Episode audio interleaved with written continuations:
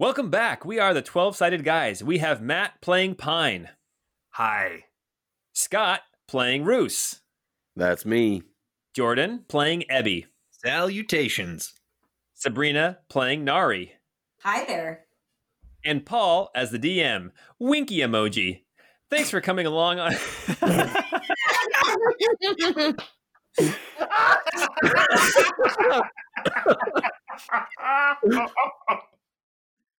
Thanks for coming along on our adventure with us. And if you realize that Hadoukens and Aura Bolts slash Aura Cannons are essentially the same thing, then this adventure is for you. Sit back and relax because it's time for the Crystal Codex, Episode five.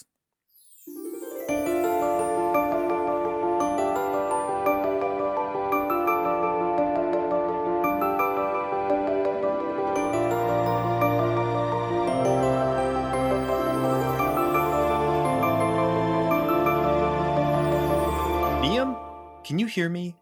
So much has happened, and after hearing you the other day in the town square, it makes me think that perhaps you are closer than I thought, perhaps listening to me in my thoughts. After battling a vicious band of gobloids and hobloids, as well as one particularly nasty bogloid, we began to make our way down a secret staircase below the sacred tree at Lord Moshe's ancient shrine. We descended for a while before arriving at a waterfall with a passageway behind it. The passage led us into some sort of an ancient shrine or facility. The floor had a beautiful mosaic depicting the various crystals arranged on the floor in a circle, similar to the depiction to what the Empire currently uses. This all clearly predates the Empire, which was strange. What was even more strange was that there were these statues which, in a way, almost looked like me. Well, we investigated as best we could, and solved a few puzzles. One puzzle, interestingly, required us to carry crystals from one statue to another. No one was able, or allowed, to pick up and carry the crystals except for me. This is all so strange. Even familiar in some way. Neum, if you can hear me, help me understand what this all means, and where I come from. I would speak more, but we have just been beset by a group of rather large spiders at the end of a tunnel. In order to pass it, it appears that Lady Artarian will require payment in flesh, so that her decay may rejuvenate this place. May the balance of nature be with me. All right, welcome back. So just a recap of where we left off last time. The uh, heroes are in uh, a bit of trouble. They have been exploring this uh, underground ancient facility. There was some shenanigans with moving some crystals from one statue to the next. Ebby realized that the statue that was holding out its hands, waiting for these crystals, kind of looked a little bit like him. They noticed that there was a floor mosaic that mimicked the same pattern as the Almerian Empire. And after opening a secret passage and entering this long hallway into this room with that's starting to kind of flood, they were attacked by giant spiders. After killing three of these small spiders uh, and Roos being knocked unconscious twice, Nari being wrapped up with web, we are continuing this combat right back up at the top. We have two spiders ready to go. Roos, you're still unconscious, right? I received three hit points from okay. the magic unicorn in the room. Okay, so you are awake. So the spider that's next to you is going to try to decide whether it goes for you as it sees your eyes flutter open, or the maybe bigger threat and bigger person, Nari, who is standing right beside you. Um, it's going to go for Nari. Here we go. It tries to bite you with a sixteen. Does that hit? Uh, my A C is sixteen. Oh, it got you. All right, so it's going to try to bite you. It deals three damage, and I need you to make another Constitution save. Okay, my Constitution save was twenty. That's perfect. So you are only going to take half of this damage. It dealt nine damage. You take four. Four poison damage on top of that bite. And then, Pine, you've got one coming after you. It is going to try to bite you again with an eighteen. That's my A C. These spiders are insane. They have a plus three to hit, and I cannot roll lower than a fifteen. Okay, you are going to take... Three damage, make a Constitution save. Okay. Uh, my Constitution save is a four. Of course, you take five more poison damage. Uh, okay. How how are you looking? Um, I better than I better than I was last time you had to heal me. Okay. All right, Roos, you, uh, your eyes open up. You are laying in water again. This is getting uh, quite familiar. And again, just a reminder from last time we were playing, when you go unconscious, we have a house rule that when you wake up again, you gain a level of exhaustion. This is the second time that Roos has gone unconscious and woken up. So he is now at exhausted level two, which doesn't that do some things to your skill checks and to your movement? So level one is um, any skill checks or disadvantage. Level two is half speed. And at level five, don't you die? Uh, I'd have to double check. I don't know, but uh, I'm hoping you don't kill me. Well, I hey, I'm not killing you. It's these spiders. Level so, six is death. Level six is death. So just a heads up, the reason why we do this is because that keeps us from, you know, having one person going unconscious, and then just bring them back with one hit point, saving your lay on hands or whatever skills that you use to bring people back. It makes it makes it a little bit more dangerous, but also a little bit more realistic, I think. And I and, and we asked the players beforehand if they were okay with this rule. Everyone was cool with this rule, so it is it is in. All right, Roos, what are you going to do? You are laying prone in this uh, pool of water with a spider next to you that just attacked your friend Nari. Roos is very nervous. Um, he's going to spend his whole movement standing up as best he can. Shaky feet. He's going to pull Um, his short sword out in one hand, and he's going to grip one of his throwing daggers in his his other hand, and he's going to try and attack two times at the one in front of him. The first attack with his short sword is a twelve. You hit. For seven damage, and if I'm... If uh, Nari, Nari is next. Okay. Yeah. Okay, so fourteen damage total on that first one. You uh, rear back with your short sword and you stab the spider. And as you reel, as you go with the other hand to try to plunge the knife in, the spider kind of shakes on your sword and slides off dead. And you don't even you don't even bother swinging the the second blow because uh, the spider is dead. So you still have a bonus action then if you want to do something different. I am very very tired. I'm just gonna kind of um, lean against the wall next to me and uh, take a breather. All right. It looks like at this point, there are two spiders left. The big one up in the top, like the northwest corner that uh, Abby is going against. And then there's a small one that's down more in the middle of the room uh, that Pine is confronting. So, and that brings us to Pine's turn. Okay. Pine is going to take a swing at it with a twenty-four. It was a nineteen. So not a, not a crit, but twenty-four. Why don't you roll some damage then? That definitely hits. It's only seven. Seven damage. Okay. Okay, and I'm going to go ahead and try to, um, without breaking my, um, without getting too far away from it and drawing an attack of opportunity, I'm going to tr- start trying to move a little bit closer to the big guy so that w- once I finish this little one, I can move over to the big one. Yeah, not a problem. You you edge your way uh, a little bit closer to the big one, um, and you feel like uh, if if it came to it, you could you could reach the big one in one turn, no problem. Okay, Nari, you are up. If you want to bust out, you can make a strength check. Or a strength save? Yeah, let's uh let's roll for that. Okay, the D C is twelve.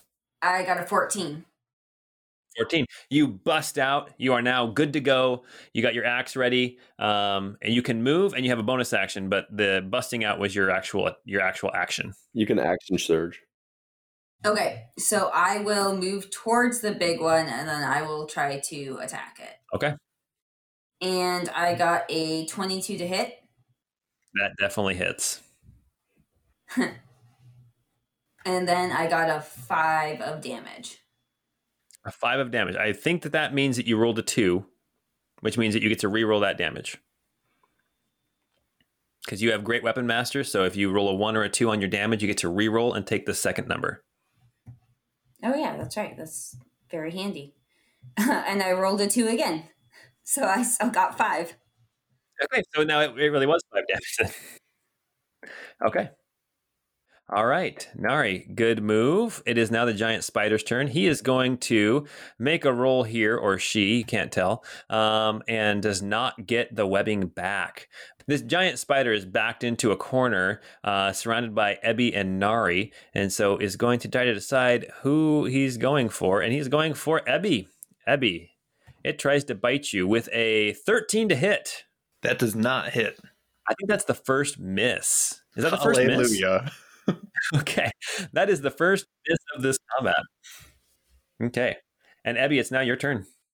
Woohoo. Okay. Um, first things first, I'm going to go ahead and use the my fighting baton um, to go ahead and have a have a strike at this guy.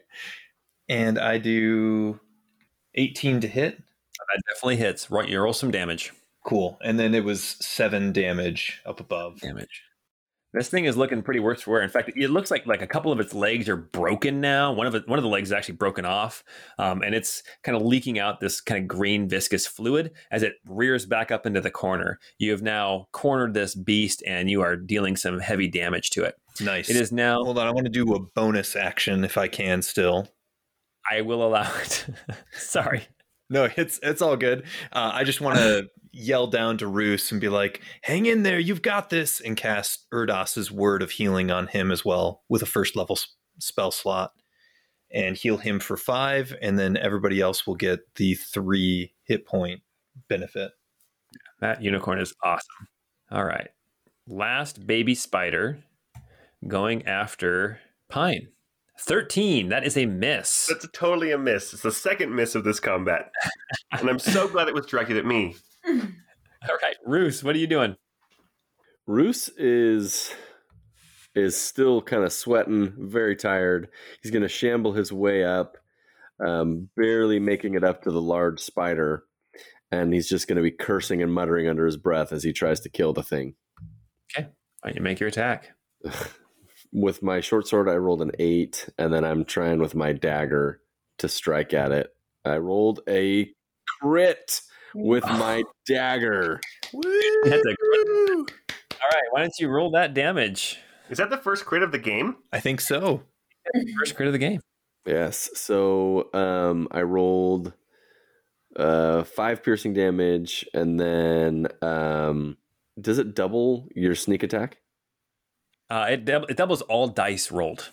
Okay, so okay, so I did um, five, fourteen. I did twenty-four damage to this thing. Oh my god! Okay, so why don't you describe what happens as this giant spider is backed into this corner, and you kind of uh, groggily walk over. I picture Roos just so exhausted and just done, and like to the point of like.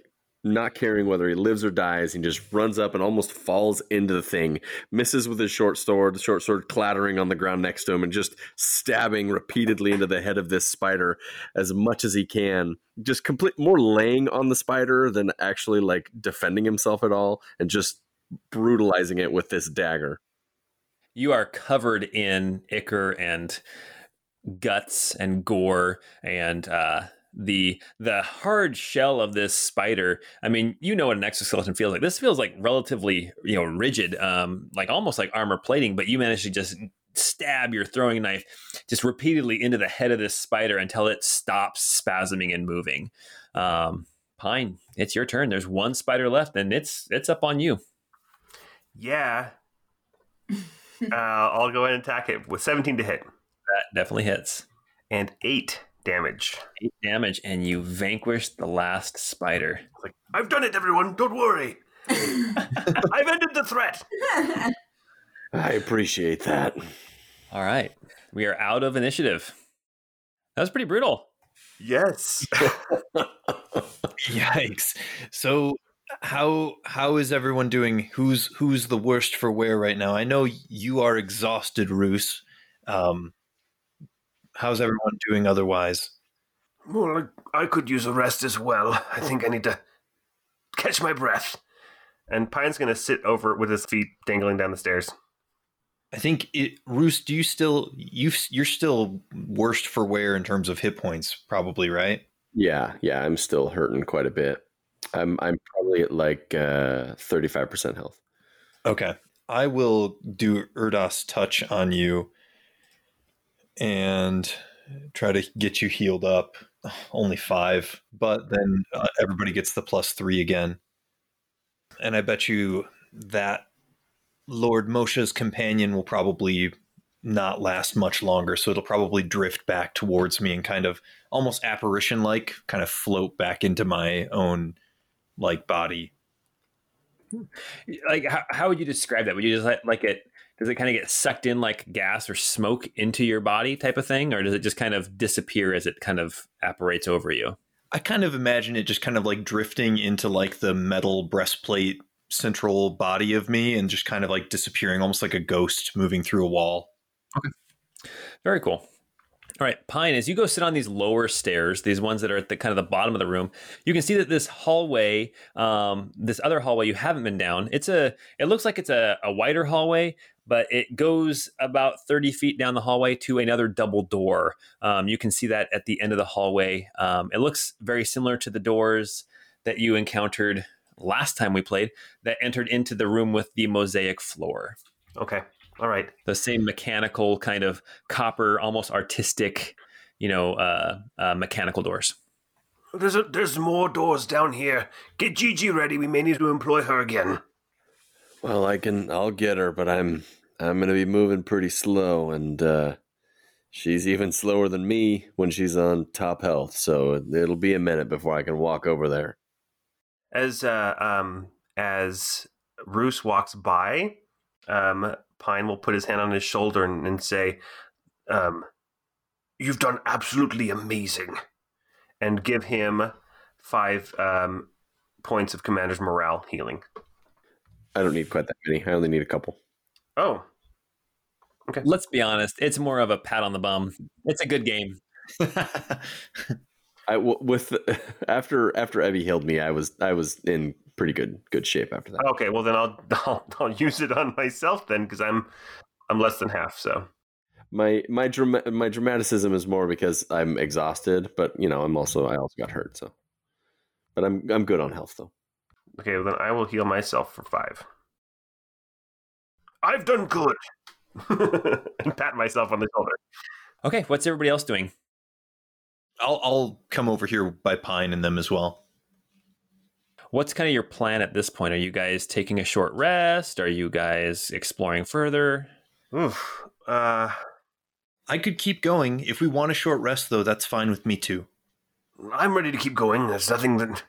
Short rest wouldn't do me too much good. I think I need another night's sleep. Yeah. Tell me about it. I don't think I'm going to start feeling better until I can hit my pillow tonight. And... hell, it's probably not any later than ten o'clock at this point in the morning. Yeah, that's still, you guys woke up just a couple hours ago. Well, we better figure out what's going on behind these doors. Let's head down. Hopefully yeah. Not more spiders. I'm just worried that we're not going to run into Fallen Heaven on our trek down here. I mean, not unless there's a different entrance into this place. I doubt that they've been uh, in here. No, it doesn't look like anyone has in a long time. You guys can make insight or perception checks. All right. Pine rolled a twenty-one perception. Wow. Oh, I didn't do disadvantage. Sorry. Well, a nine isn't going to cut it anyway. You're right. Nari also rolled a twenty-one. Ooh. A twenty-one with your perception or insight? Uh, I think I rolled insight. Insight. Okay. And I got a nat, nat twenty. Nice. So twenty-three on my perception. Fantastic. Okay. So Ebby and Pine, um, as you guys are kind of looking around, you see that it, you're right. This is, this place has not been uh, used recently at all. The only even signs of life that you've seen have been these spiders and these webs. Um, you see that like uh, um, moss and things have started to grow up the walls, uh, especially in that last room where there was actually like a water leak. Um, that moisture in the air had really kind of helped things to grow in that room. And and the ground, um, Ebby, you kind of get down on the ground and start looking at the ground, looking at the different patterns of the moss and everything that's growing on these on these tiles. Um, this has not been disturbed for a very long time. Uh, this place has been locked up. And um, with your twenty-one insight, um, Nari, you determine, you kind of imagine that this place was sealed up for a reason. Um, like there, something may be hidden down here, or something important might be um, might be kept, uh, or some secret that uh, people don't want to get out. That's what a twenty-one insight showed me, that someone sealed up a secret cavern for a secret. I felt that sass from here. Yeah. Uh, okay. All right. Here we go. Um, I, I think I gave you, oh, well, whatever. It doesn't matter. Here we go. You gave us some information. I'll say that. You gave us some information. All right. There's these double doors in front of you. Um, Roos, are you going to do what you did last time? I'm going to attempt to, but disadvantage. So I'm going to investigate it first, see if see if it's trapped or locked. And I rolled a fifteen. You send Gigi out. Gigi kind of investigates. This one has the same hole. Gigi kind of looks inside and flits back to you. Doesn't even attempt to like lick the hole or anything or stick tail in or any, nothing like that. Um, and that kind of indicates to you that it seems like this this uh, door is not locked and it's not trapped. Okay. Okay. I'll I'll relay that to everybody and just kind of wave at the door and lean against the wall. Okay. You're not going to be the one to open it, even though you're saying it's not trapped. I'll open it. I'll open it. I'm moving very slow, guys. Doing my best here. He's a bit tuckered out. Poor little guy. Pine will move up to the door and actually start to slide it open because they were in, they were in tracks, right? Yeah, they were in tracks. Uh, give me one second. Stinking thing. All right. Yeah, I'm at half speed until I sleep two days. Oh man. Oh man, okay. But you get your, at least you're not disadvantaged after one rest. No, it's, I get full speed after one rest and then a, a day two, then I get my disadvantage gone. Okay, um, Pine, you open the door. It slides open, again, relatively easily. That whole A S M R uh, vibe that we described last time. Um, uh, and Feel the, door- the cover of the canvas book. It opens up into this large room. It's kind of a little bit odd shaped, but you see that there's bookcases along one wall, bookcases along another wall. There's some desks. Um, you see like the floors are carpeted. You see um, basically straight across the room on the other side, there's another door. So there's the door you came in and there's another door on the other side of the room. But other than that, it looks like there's like bookcases. So there's actually like um, some other interesting things around the room, but Uh, as far as you can tell, unless you guys want to start investigating or, or doing any kind of uh, other things in this room, it looks like this room um, looks like it was done f- like used for some like storage or or research or something to that effect. Oh, I'd love to investigate this room. Yeah, definitely. Okay. Is everybody going to investigate? Yeah. Yeah. Let's let's do it. I rolled a nine. I rolled an eight. Ooh, I got a seventeen. I rolled a nat one. Oh, Nari sets the room on fire. yeah, I will say this. As you guys walk in and you're looking around, uh, Roos, you're exhausted. You actually find a chair that um, is, I mean, it, it's, it looks like it's about ready to fall apart, but you kind of test it and it seems like it's still stable, and you sit down and you literally close your eyes for a second. You just, you just need to rest. Um, Pine, you're looking through. You find uh, with your uh, what did you get again, Pine? You got a uh, nine.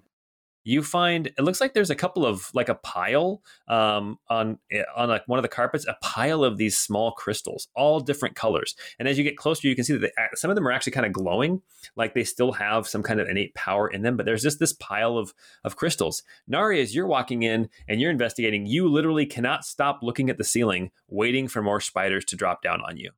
Ebby, you go start investigating uh, some of the bookcases. And Ebby, as you're kind of looking through the bookcases, you see there's a lot of, um, looks like ledgers and things, handwritten things. You see some scrolls that are tucked into different places. As you touch some of the books, they immediately crumble um, at your touch.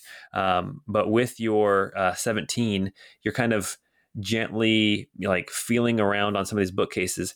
You feel one spine of a book that is actually solid. You touch it and you feel like this one's not going to give way. Um, and you feel like you could pull it out and maybe even look at it. My goodness, this is old, old books and scrolls. My goodness, they can't even stand up to being touched. But what do we have here? I'll, I'll go ahead and start kind of looking through it gently to see if I can discern what's written here. Okay. Um, you open up a book. You um, let's see. I need to know, what languages do you speak? I have Common and let's see here. which is the um, the Almerian. Yeah, the Almerian language. It's the imperial um, official language. I think that was pretty much it. I also have like druidic language, you know, right. Kind of the ability to speak. Oh, and you speak Sylvan as well. Yes. Yeah. Okay. So you don't actually, um, you don't actually understand what is written uh, on this book. You do see that it has some words on the cover. Um, and it looks like embedded in the cover of the book is a yellow crystal. Um, and the crystal just has this, the very faintest of glows to it. Um, but you open up the book and it is just, you see like diagrams drawn in there. You see a whole bunch of writing. Some of it, I mean, it's all very neatly written. Um, but it looks like this was written by hand. Um, and, uh, you can't actually read the language. Pine, as you start looking through those crystals, you, you determine that if you were to take them, you would have about twenty-eight gold pieces worth of crystals. I will just, yeah, I'll grab them. I want to turn to the rest of the group and ask if anyone else is familiar with this language and just kind of show the book to each of them. I need to know what languages everybody speaks then. Pine speaks Almerian and Menorese, or Menorese, or Menorese. I think it's Menorese. Menorese. He speaks Menorese. Bruce speaks Almerian and Almerian and Ustranian. Ustranian is like the native language of of Arkolvi, this province, as well as some of the other provinces to the north and to the east. But Roos is still sleeping. No one has woken him up yet. Yeah, and Nari also just has common and Ustranian, so. Um, Ebby, why don't you make an insight check? A six. It'd be really great if somebody could read this language. Oh, well. I'm gonna. I'm going to gently place that into kind of my little traveling satchel. Okay. All right. That's that's pretty much all you guys find in this room. It looks like this room might be kind of uh, secure for the time being. If you wanted to take a, a rest, or there's this other door across the way that has not been opened yet. It looks very similar to the other doors, kind of brass, copper, um, artistic. And mechanical. Yeah, I say we try to open the door. Yeah, let's let's continue on. Is anybody going to wake up Bruce? Yeah. Bruce is just asleep in the at the other side of the room. Yeah, I'll gently rouse him a little bit. Yeah, okay. Yep, are we moving? You approach this door. Same deal. It looks very similar to the last doors. Are you going to open it the same way you did the other one, Bruce? I'm imagining that even Gigi is tired at this point. Yes. She was fully submerged in that puddle when you fell on your face. Two times. Um, an eight. Okay. An eight. Yeah, I mean, Gigi flits over and kind of sticks to the wall for a second and kind of shakes her head. You can tell she's exhausted and she flies back to you. And she really doesn't check anything. So you, you really have no clue um, what's going on with this door. Sorry, guys. I, I mean, I can push it open if you want me to, but I don't know. I'll do it. I'll do it. Come on, Abby, help me out. Yes, absolutely. The door is slide open with ease, and it opens into a very large chamber on the other side of this door. It's uh, it's kind of uh, it's a hexagon, but it's it's kind of like a it's kind of trapezoidal in shape. Um, as you look around the room, you see that there are four columns that support the ceiling, but one of the columns has since broken.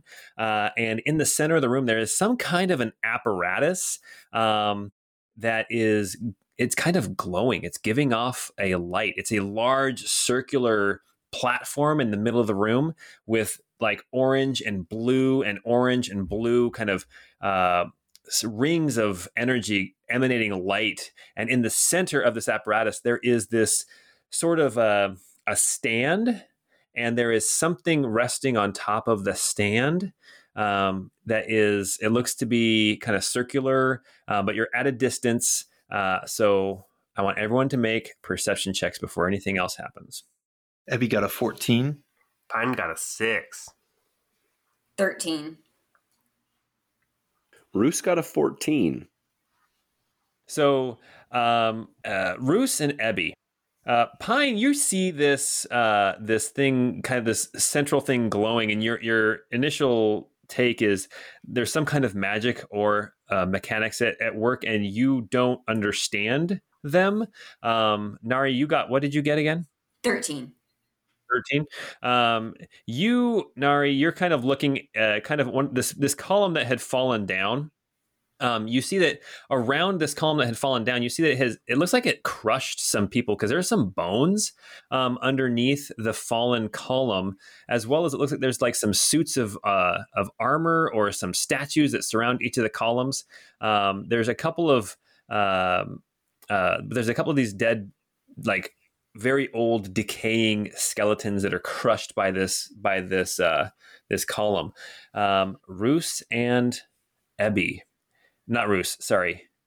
Yeah, Roos and Ebby. You both see in the far corner, when you open the door and step in, something moves in the corner.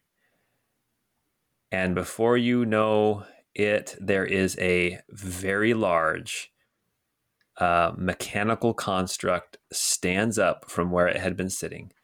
This beast is, I said beast, this construct is massive. It is metal. It is brass and bronze and copper and beautiful.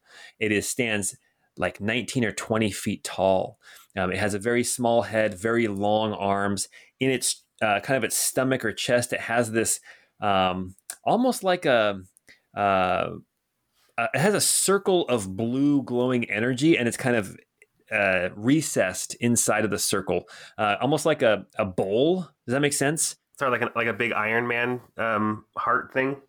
uh, kind of, I guess. Yeah, you could. Yeah, sure. We can describe it that way. Sure. Um, but yeah, there's like a circle, and it's kind of glowing blue. And as this thing stands up, you see the blue uh, energy kind of coursing through, uh, like underneath the armor plating, and in two eyes on the top of its head.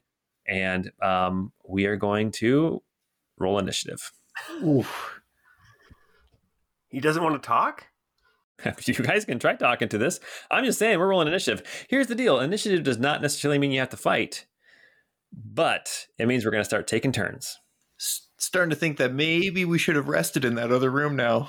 But we would have had, I mean, on mechanics-wise, we would have had to rest for twenty-four hours or almost twenty-four hours, really, to be to be ready to fight this thing at full strength. That's true. I think the only person who would benefit from a short rest at this point is, is Nari. Because she could get, because you could get your other abilities back. Yeah, I rolled a seven, so I'm not really here to help. Just kind of chill. You're just kind of chill. Okay, well, we have another initiative uh, in place. Pine, you see this construct, this giant mechanical structure, stand up and clock the four of you as you enter the room. Uh, well, uh, Pine will say, "Oh, hello, are you like my friend Ebby?" And I will um, prepare to... Actually, I'll take the dodge action. Okay. Um, and I will um, I'll move to the north a little bit. It is now this big beastly... I keep saying beast. He's not a beast. You're not going to talk to him, Ebby. I'm sorry. You see this large construct, this large robot. Um, it it... heard you say something, and it responds back in a language that you understand. It sounds very mechanical. It sounds kind of beep, bop, bop, bop, beep. I don't know. That's my impression of a robot. Beep, bop, boop. Beep, bop, boop, bop, beep. Anyway, uh, it says something, and then it starts to walk towards you, Pine. And as it walks, I want you to make a perception check. Okay, perception. sixteen. As it walks, you see... when it moves, you see age. You see that, like, as it takes a step with its left leg, its knee kind of buckles out to the side. You see it kind of, um, it, it's wobbly as it walks. It uses its hands to help steady itself as it's walking towards you. But it gets towards you, and it, it gets right up next to you, and it looks down at you, and it raises up a fist, and it brings it down in an attack against you. With disadvantage. With disadvantage, and I don't think he can hit you anyway. Uh, yeah, he rolled an eight and a nine, and let me just make sure, but I don't think that that can hit you. Um, uh, yeah, nope, that does not hit you. Okay. You have eighteen A C, right? I do. No, you're good. You are good. Uh, that brings us then to Ebby. Um, I am going to kind of move up here with Pine, and I don't think it's going to understand me, but I'm going to kind of start yelling at it and be like, "Hey, back off. We don't need to fight."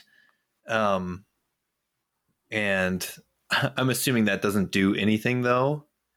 And so I'll use the old rod baton thing and use my bonus action to kind of innervate that with some energy. And then I'll go ahead and have a, a swipe at it. Okay. Why don't you make your attack?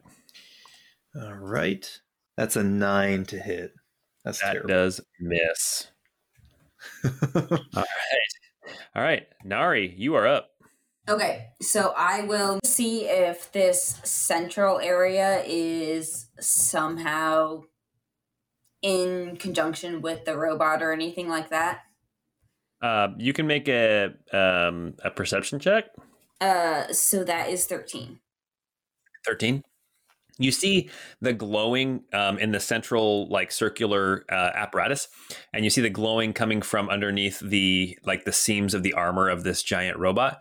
Um, but uh, they don't seem to be in sync or anything like that. Um, as this robot was walking, nothing had really changed that you could tell in that central apparatus.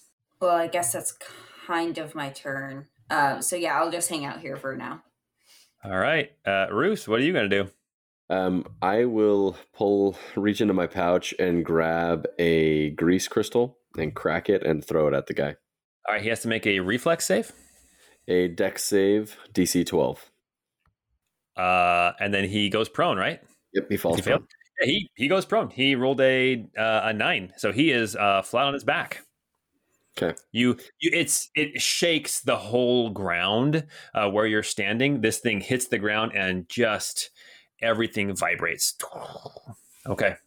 I'm going to take a couple steps up to stand uh, against the wall behind Pine on the other side of the creature and just kind of breathing heavily like, okay, next round, I'll get up there. Next round, guys. Just a sec. Letting Pine be your human shield. Yes. All right. Well, that brings us back to the top of the round, and that is Pine. It is your turn.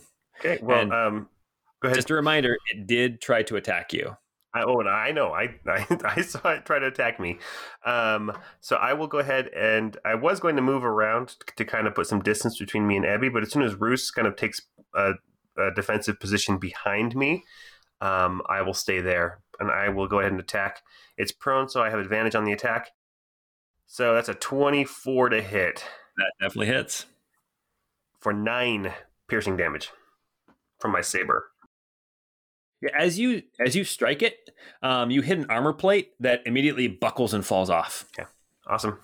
Okay, it is now its turn. It stands up using half of its move, and it now has two targets. It says something again in its beep bop boop language that you guys don't understand, and he's going to see. We're going to see if he attacks Pine or if he attacks Ebby. Uh, oh, I don't know why I did that. Okay, let's roll. And he is going to attack Ebby. Ebby, you are going to get attacked. And the the roll is a fourteen. That does not hit. Not hit. All right. So this guy, the spiders couldn't not hit you, and this guy can't actually make contact. Ebby, what are you up to? Um, with uh, with the oil, the grease now in play, I'm going to use my robotic energy saber. So my hand kind of reconfigures and this jet of fire erupts from my hand, basically as though it were like a fiery sword. And I want to try and I, I want to try and light the grease on fire with it. I don't know if you want that to be my like an attack action or just an, an interaction with that. I- I dig it. Let's make it an attack only because does is the grease flammable? Is that part of the part of the spell? Oh, good question. That's not part of the spell description, but grease is flammable. I dig the flavor. So we'll call it an action, but we'll say that's what you're trying to do. Perfect. We'll do, let's have you make your attack with it. Alrighty. So here's the attack roll. Nice. twenty-five. It's a, a crit. That's a crit. All right. Natural twenty. Why don't you go ahead and roll that damage? Uh, for the crit, and yeah, so you double the dice, and then add your modifiers. Roll that beautiful crit damage. one plus four plus two. All so right. That was seven. We'll times yeah. that by two. That's fourteen. Okay. We'll call that good then. Okay. All right. Nice. Are you going to stay put? Um. Yeah. Yeah. I'll, I'll stick around right here. All right. Nari, you see your allies have been attacking this giant beast. Sorry, I keep calling it a beast. This giant construct. All right. Nari's going to move up and she's going to swing at it with her her axe. Um, and she is going to hit for fifteen. That does hit. As you hit, you see another armor plate kind of fall off. Okay. Um, and then the damage is six. Six damage. All oh, right. Quick question. So did did I succeed on setting this guy on fire, basically, with the uh, with the grease and stuff? We'll say that the grease, yeah, he lit on fire. You dealt some damage. Um, and then he's got flames flickering up and down on his armor, yeah. Okay, cool. Will he take continuing damage from that? You know, it flavor-wise, it sounds cool, but uh, there's other spells that do cause continuous burn. So uh, I, I I don't... Well, I feel like a jerk for saying no. No, it's okay. I think you're a jerk, but I still like you. All right. Um, yeah, we'll say it does deal um, some damage. On his turn, he's going to uh, take some damage unless he can put it out. Okay, Roos, it's your turn. Okay. I forgot on his turn. So, uh, quick side note: he ended his turn in that same grease that I made, so he he would have had to make a saving throw to, to stay standing. That's right. Difficulty what? Uh, twelve. Okay, he makes it. He's fine. Okay, just um, okay. So Roos Roos will stumble up next to Pine, uh, squaring off with this this robotic creature, and take a strike with his short sword, and rolled a twenty-two to hit. That definitely hits. And got seven piercing and two precision. Okay, so that's nine extra damage. And then I'm going to bonus action disengage and just kind of stumble backwards. My last five feet of movement. Yeah, again, you see like pieces of like metal, like plating buckling and falling off, and like like chips of rust and things are kind of cascading out. It looks like this guy, um, whatever he is, was not as well preserved as if, let's say, let's say Ebby is um, ancient. Um, Ebby's much better preserved than this guy was. Okay. All right, Pine, that brings us back to your turn. All right, I'm going to go ahead and make an attack with my saber. Does a nineteen hit? It definitely hits. For eight damage. Eight damage. You guys are whittling this guy away. It is now his turn. Okay, what he is going to do, he is going to... step out of the grease. Actually, first, let's deal some damage. Okay, why don't you roll a d four and see how much fire damage he gets? Okie dokie. Two damage. All right, he doesn't even seem to really notice the fire damage, but he's going to um, take... Uh, he's not even going to attempt to disengage. He's just going to step back, and that means that it uh, looks like uh, Pine and Ebby get... Uh, and uh, Pine, Ebby, and Nari all get uh, attacks against him. Does a fifteen hit? A fifteen does hit, yes. For eight more uh, damage. Okay. Um, fifteen to hit? Hits. twelve fire damage. twelve fire damage. Okay. And then Nari, you get your attack of opportunity as well. I got a seventeen to hit. That does hit. And then four damage. four damage. Roll it again, because that's a one, it sounds like. Oh, yeah. No, I keep forgetting that. That's so nice. Uh, seven. Yeah, this guy is, uh, he's getting beat up pretty, pretty bad. Um, he's kind of falling apart. In fact, you see as he's kind of walking away from you, like now his right knee is buckling as well. And he's leaving like fingers from his hands as he walks away. And then he turns around as he gets about like ten or fifteen feet away from you guys. And you see this circle on his stomach just kind of start to glow. And like a light is spinning around the rim really, really fast. And then suddenly you hear the words, "Mana Burst." Boom! And then just a bright flash of light. Uh, it sears down, and we'll see who it's going to attack. It's either going to hit Roos and Pine, Pine and Ebby, or Ebby and Nari. So I'm going to roll a d six, and we'll see who it hits. Oh, it looks like it's going for Ebby and Nari. All right, you guys. I am going to see if it hits you guys. All right. Um, nope. Ebby totally missed you. And Nari, uh, does a seventeen hit you? Yes. So you take some damage, and this is actually pretty severe damage. It looks like you take, ooh, twenty-one points of damage as you get blasted by this mana burst that bursts out of this guy's stomach. All right, I'm out. You're out. You're ooh. Down. I'm down. Nari is down. All right. That brings us to Ebby. Um, oof. Well, let's see here. I think first thing I will do is use Erdos's word. No, I'll just use... Okay. Well, I'll use Erdos's touch on Nari to try to get her back back into the saddle again. So six healing points. So Nari, that's one level of exhaustion for you as well. Cool. And then... Don't lie, well, that's not cool. Oh, it's better than being dead, so I'll take it. And I'm going to move up and and do that. Uh, Nari, all you remember is seeing this bright flash of light that like seared your retina, and then you wake up on your back and you kind of feel very tired, but uh, you're awake and it's your turn. Um, I am just going to stay back and I'm going to throw one of my hand axes. Okay. Towards them. Um, so that is going to be a fifteen to hit. That does hit. And it is going to be a seven for damage. Seven damage.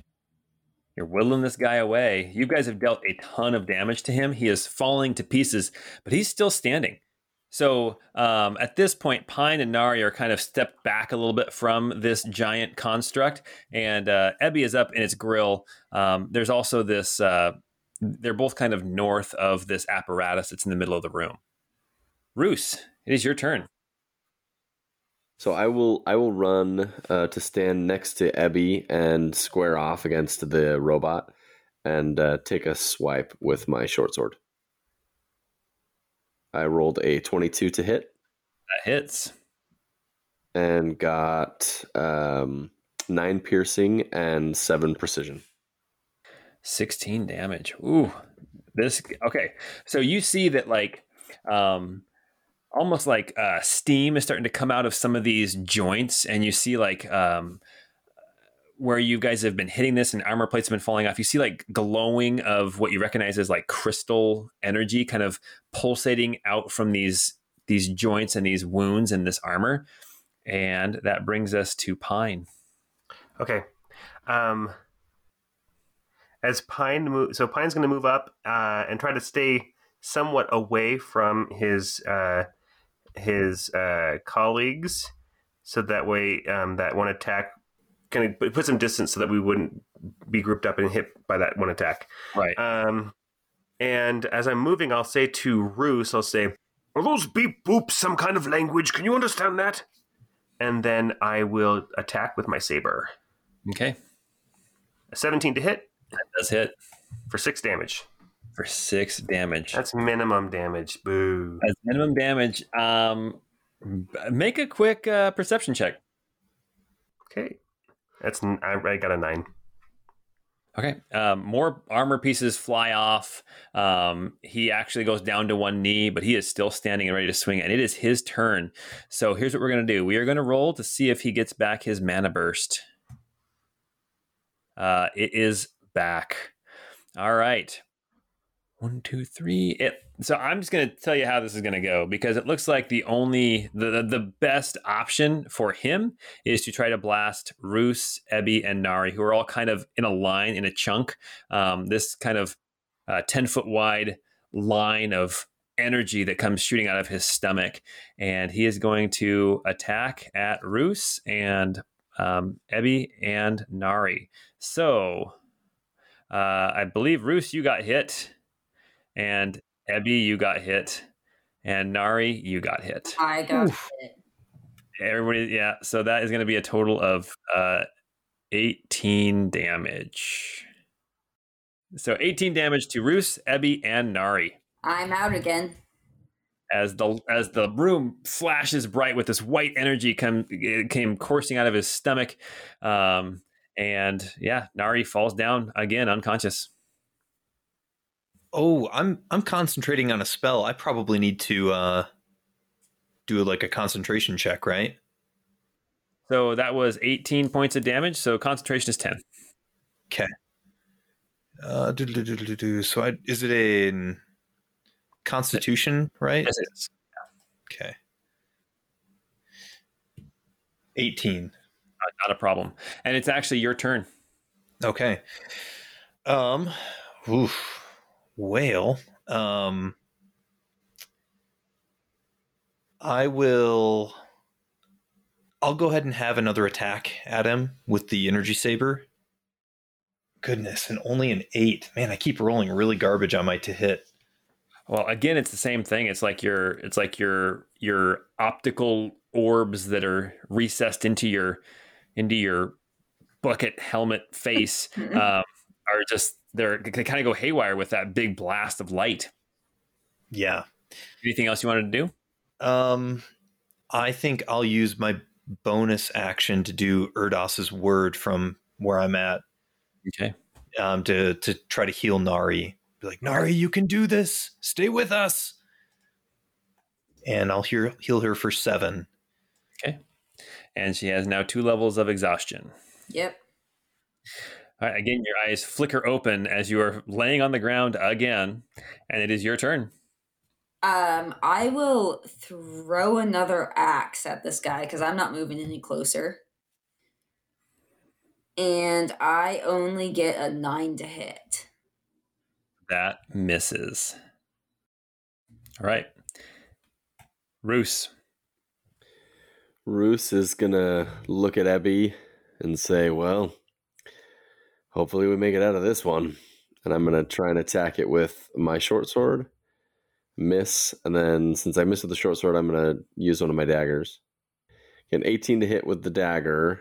I'm going to let you in on a little secret. It doesn't matter. Oh. This creature has one hit point oh. left.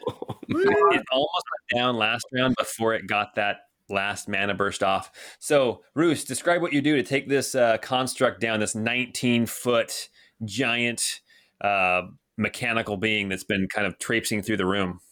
So, again, I miss with my, my main weapon on, you know, the dramatic scene and come in just frustrated with this dagger, and I stab it right into its um, the glowy uh, center, the glowing center that's uh, that looks like the uh, Iron Man uh, energy cell. Yeah, cool. Um, you you stab it. You see more and more uh, plates and things fall off. It kind of starts to shake and shudder, and it starts to hobble around in circles, and then it it kind of tumbles backwards. And as it lands, you see it starts to glow, and without anybody doing an insight check, you realize this thing is going to explode. Um, so... I don't need anyone to, t- to make a reflex save or anything because it is a very focused explosion.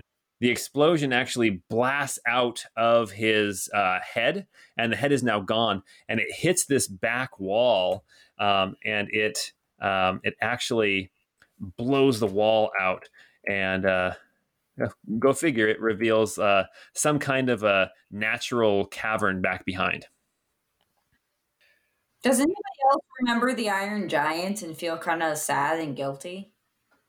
Or is that this is this is the second Iron Giant reference we've had in this campaign. Paul still hasn't seen the movie. I I noticed that somebody took that out of our recording. Somebody edited that part out of our recording that I hadn't seen the movie. um, yeah. So there's robots in this world. So Iron Giant references will probably come back into play. Um, and I do need to see that movie. Okay, there is now a uh, a. It's just heaps of metal, and um, you can see like there's um, as as the metal kind of falls off this machine, you see crystals, and as you are watching these crystals, they kind of um, they lose their color and they turn clear, and then they just kind of shatter and disintegrate and blow away uh, with this kind of this loss of energy in this in this being. And now here you are. Uh, I think everybody is at least awake. Um, there is this apparatus in the middle of the room. The middle of the room, that apparatus is still glowing. It still has like the ring of of energy uh, emanating from whatever is on the pedestal in the middle of the room. Ebby, you are close enough to see uh, what is on that pedestal. It looks like a... Um, okay, so here we go. I might regret describing it like this, but it almost is like the size of a family-size pizza from Papa Murphy's. Okay. That is amazing right now. It is a, it is a, a large circle, like the size of a like a round shield. And it actually, as you look at it, it kind of looks like a round shield, um, but it's got a metal band around the outside. And then it is actually segmented into eight different pie pieces. And each pie piece is a different crystal. And as you're looking at this, it, it goes in that same order as you saw on the mosaic in the other room uh, when we were playing last time.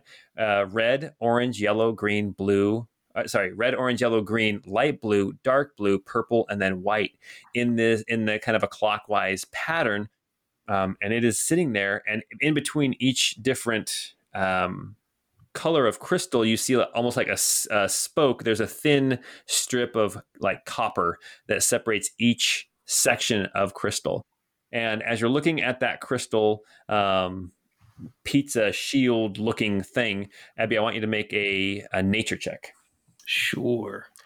Wait, nature for a crystal pizza shield? Oh, sorry, nature or arcana. uh, I'll, I'll stick with nature. So I got an eleven.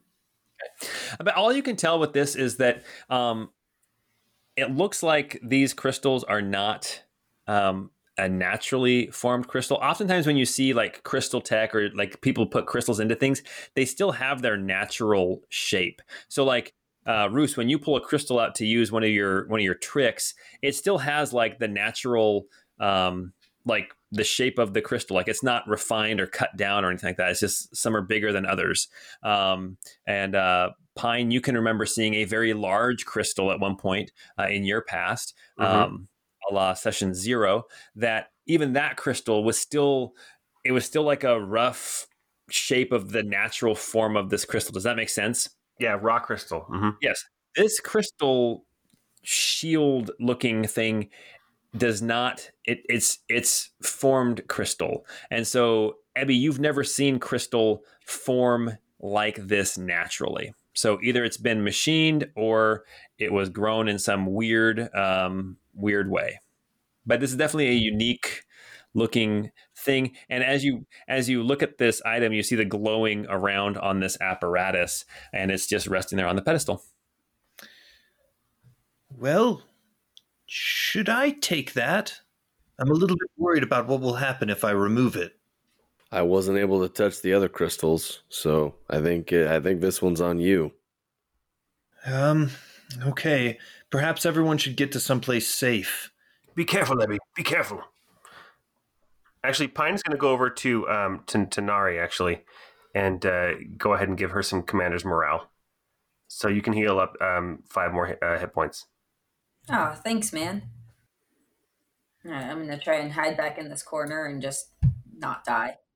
It's my goal. There's a there's literally another room that you guys can go hide in. I want to see the excitement. Like, come on. Yeah, we're we're looking, but just like peeking through the door like the Three Stooges looking into a room. um, cool. I will see if I can't remove this pizza shield. um, this crystal thing from the apparatus, if I can.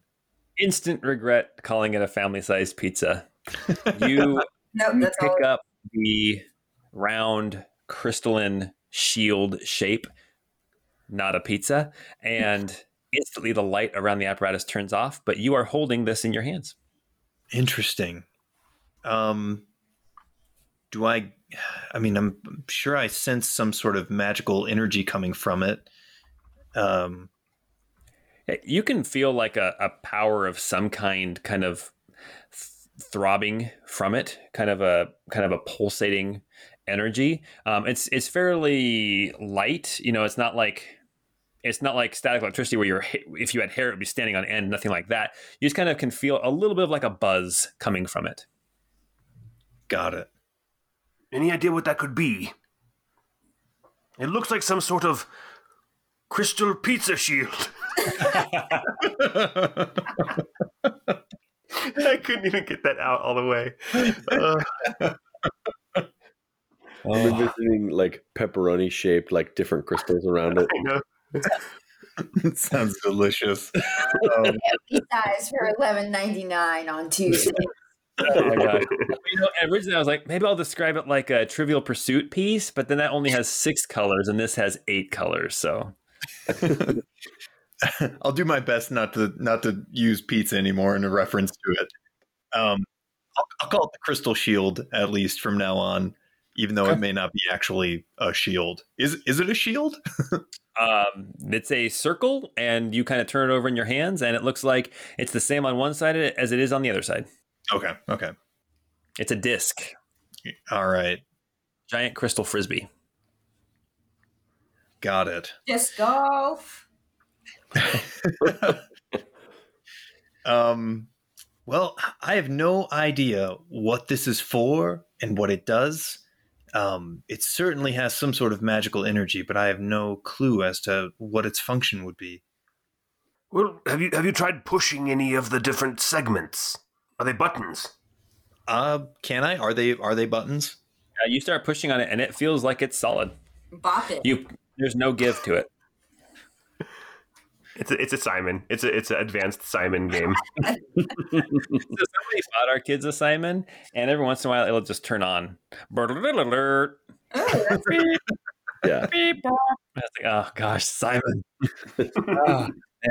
Simon was one of those games that was always so frustrating to me. Like, I don't know why anybody would want to play that game. It's like Bop It. It's I, I don't get it. I don't get it. I get too tense in that kind of stuff.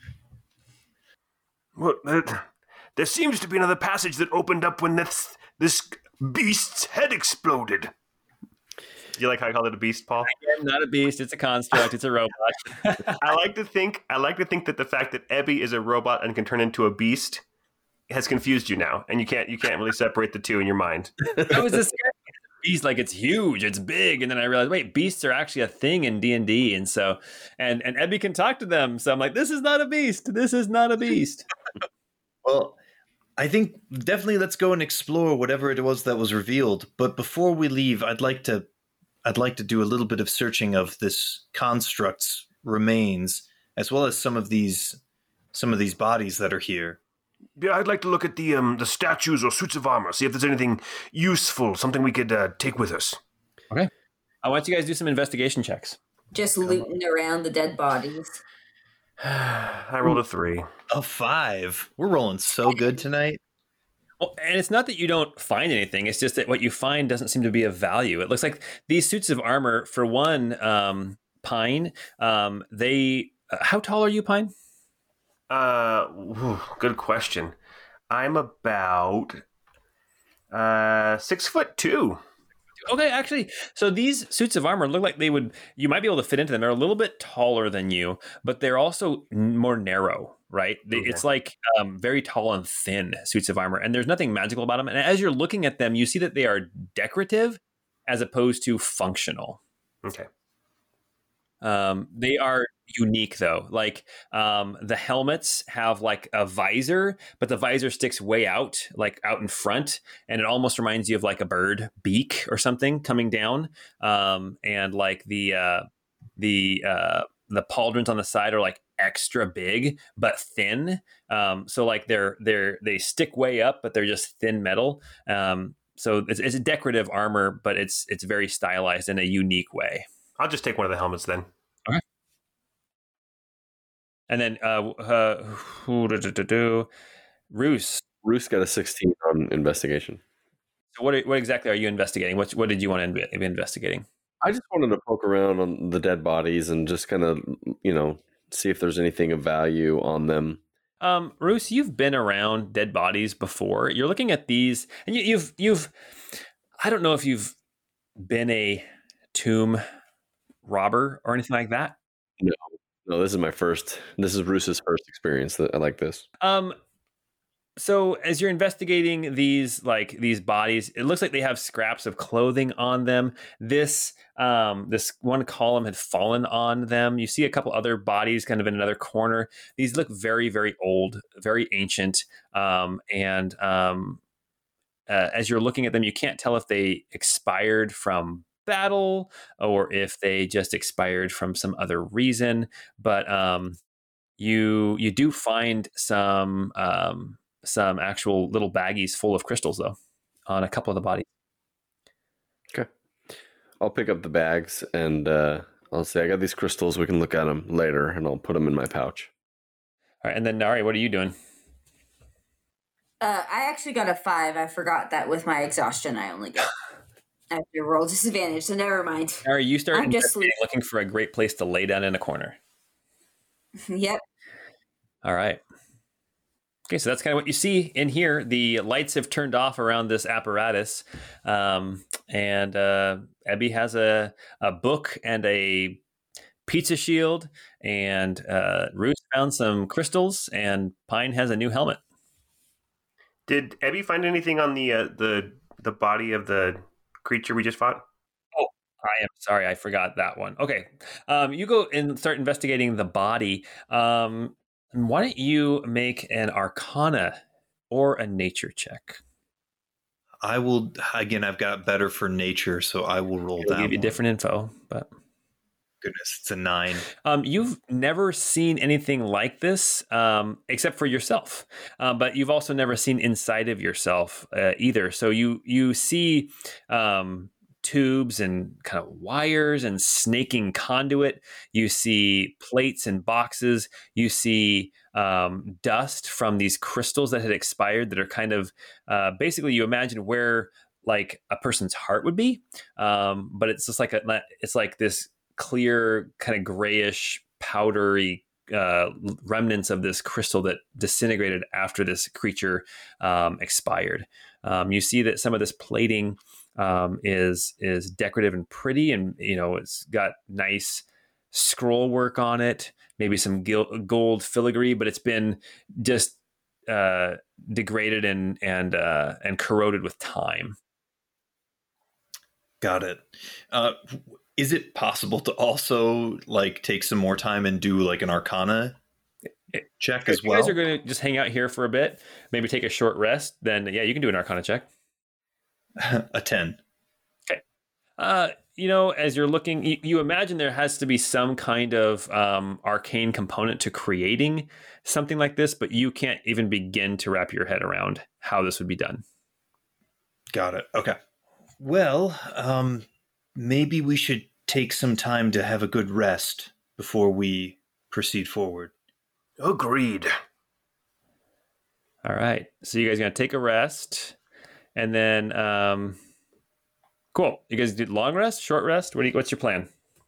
I mean, I would love to do a good snooze, to be honest. I would I would assume short rest, because it's still probably, it's not even midday, most likely. And there's still this new secret passage. Come on, come on. I can hobble along, but I'm but uh, probably around two or three today. I'm going to have to call it a day. Me and Roos are just hobbling. Yeah. Just to warn you, I've I've exhausted my my energy for spellcasting. Hmm. All right, well, you guys take a short rest. So go ahead and burn any uh, any uh, hit dice you want to do. Um, you guys just kind of hang out in this room. You guys want to go into the, any of the other rooms, or just just stay here? I think I'm fine staying here. Yeah, yeah. Stay here. That's fine. Yeah.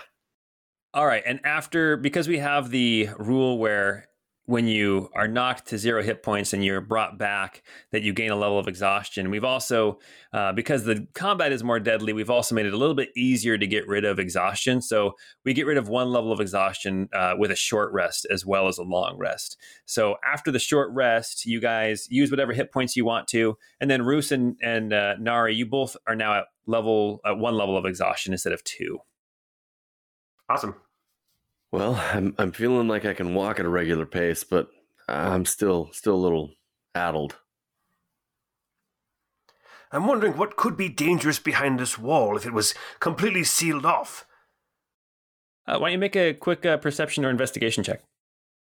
I'm gonna do perception. Perfect. And it was an eight. Man, I, jeez. Well, you know, I mean, it actually looks like a relatively natural cavern back there. Okay. Okay, well, let's uh, let's head out. I'm, I mean, as fun as it was to go spelunking in this thing, we're still looking for Fallen Heaven. Yes. Well, okay. All right. Um, follow me. I'll, I'll take the lead in here. Okay. Um, I want you guys to make some perception checks. This is a natural cavern, uh, so it's it's not uh, formed stone or anything. It's not uh, dressed stone. Um, Roos got a fifteen on perception. Okay. If I get to do another one, I got a nineteen. I did. I did do a perception check just recently, though. Oh, you did. Okay. Uh, well, well, this is for that was to see kind of what the place was like, and I could have given you some more information. But now you're actually walking in it. This is to see if anything like kind of is uh, going to jump out and get you. Okay, then I got a nineteen. Abby got a twenty-one. Nari got an eleven. Um, and what's the marching order? Do we want to do the same one we've we have been doing? Pine first, then Roos, then uh, Nari and Abby. Perfect. That's fine with me. Yeah, yeah, that works. Okay. Um, all right. You start heading down this natural uh, cavern. It's a narrow, snaking tunnel. Sometimes it gets wider to twenty, thirty, forty feet wide, and the ceiling gets really, really high, like, you know, twenty or thirty feet high. And sometimes it narrows way down to just like, you know, never, never too much uh, thinner than five feet. Um, so you can still pass through without having to squeeze, um, but then it will always open back up. And one thing that you guys notice, especially with your nineteen and twenty-one um, perception checks, Pine and and uh, and Ebby, you feel wind on your face. You feel a breeze. And there's one thing that you guys have learned or have been told or picked up somewhere, and that is that uh, if it blows, it goes. That's a, a phrase you've heard from other, like um, some of the spelunkers who come down and or the the scavengers who come in looking for crystals when they go into the ruins.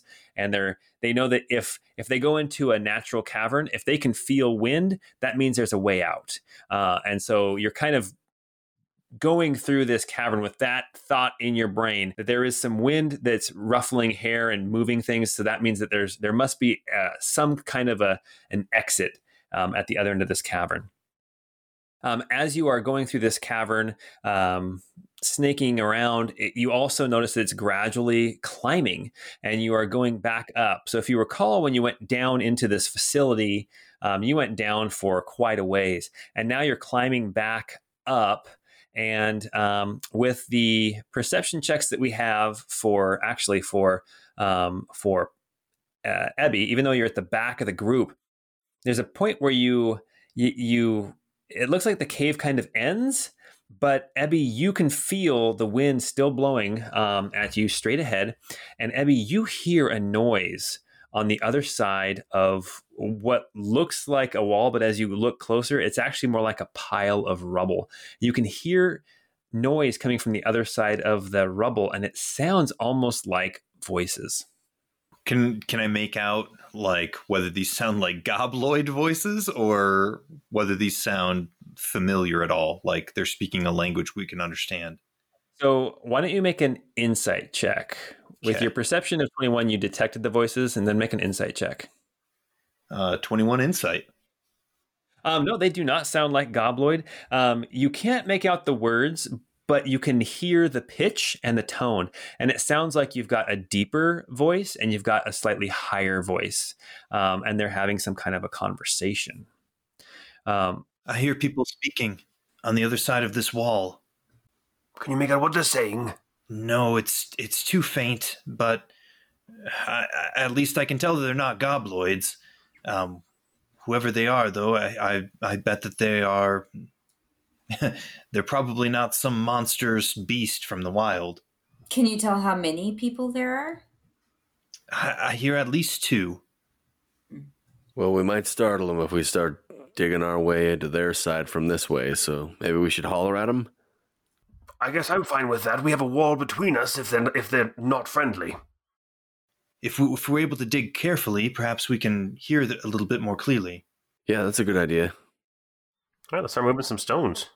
All right, um, so are we going to do it sneakily? Yes. Okay. Um, so who's going to be doing the digging?